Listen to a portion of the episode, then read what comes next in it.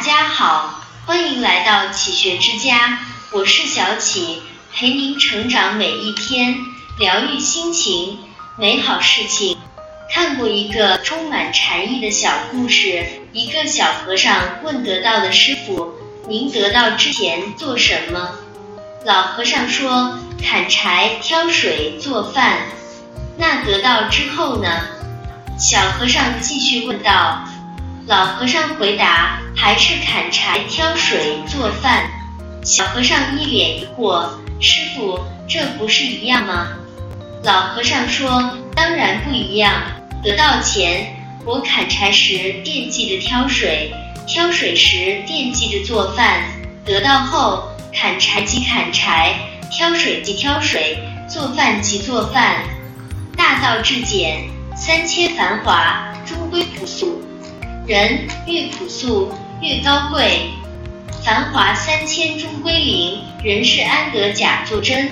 但到极致是朴素，可以修得一颗本真心。到了一定年纪，经过了生活的磨砺，岁月的洗礼，渐渐明白，朴素才应当是一个人的灵魂底色。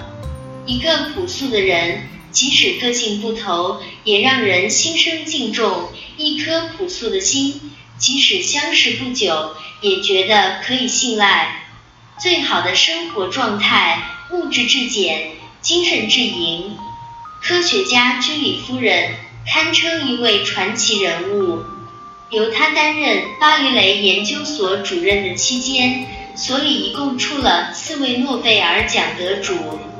但如此非凡卓越的她，在生活中。却过着极其朴素的生活，社交至简。居里夫人曾在文章里写道：“近五十年来，我致力于科学的研究，而研究是对真理的探讨。我有许多美好快乐的记忆。少女时期，我在巴黎大学孤独地过着求学的岁月，在那整个时期中，我丈夫和我专心致志的。”像在梦幻之中一般，艰辛地坐在简陋的书房里研究。后来，我们就在那儿发现了雷。我在生活中永远是追求安静的工作和简单的家庭生活。为了实现这个理想，我竭力保持宁静的环境，以免受人事的干扰和盛名的渲染。平日里，居里夫妇。就待在实验室里做实验，很少与朋友交谈。即便偶尔要与少数几个科学家交谈，居里夫人也会为了节约时间，一边聊天一边为女儿缝补衣服。物质极简，她发现了镭，却并没有申请专利，也没有向使用这项方法的人提任何物质上的补偿。他主动放弃了一大笔发明的所得，甚至他们大女儿出生的那一天，他曾记账写道：香槟酒三法郎，拍电报一法郎十升丁，医生和护士七十一法郎五十升丁。那个月一共花了四百三十法郎四十升丁。其实这已经是非常少的金额。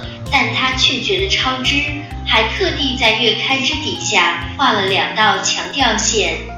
越是优秀的人，在事业上取得的成就越多，在生活上就越会过得朴素简单，因为他们将自己几乎全部的身心、时间和精力都投入了在了自己所热爱的事业上。当一个人的格局越来越大，视野越来越开阔，境界越来越高，所在乎和关注的焦点就会从个人的享乐主义升华到大我之中去。精神至盈。瑞典有句老话说：“钱可以储存，而时间不能储存。你怎么花时间，就决定了你一生的生活质量。生活是过日子。”过日子要的不是太多的物质，而是要多一点品质。物质生活一旦简单了，身边的一切也会清晰的水落石出。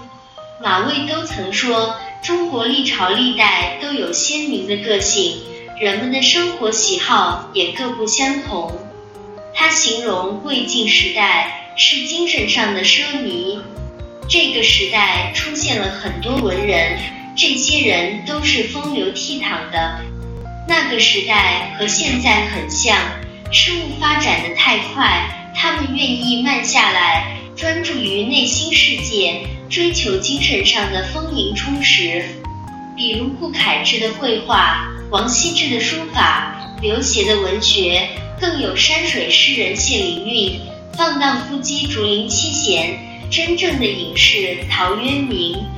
人总是在问，如何才能拥有丰富而自由的精神世界？其实最有效的方法是少关注物欲声色。多接受艺术文化和诗意的熏陶，生活由心，自在安宁。庄子天道中说：“朴素而天下莫能与之争美。”大道至简，生活最好的状态，也许就是物质上简朴，精神上丰盈充实。一个人的精神层次越高，越懂得生命的真谛，所追求的也越素于简。这里是启学之家，让我们因为爱和梦想一起前行。更多精彩内容，搜“起学之家”，关注我们就可以了。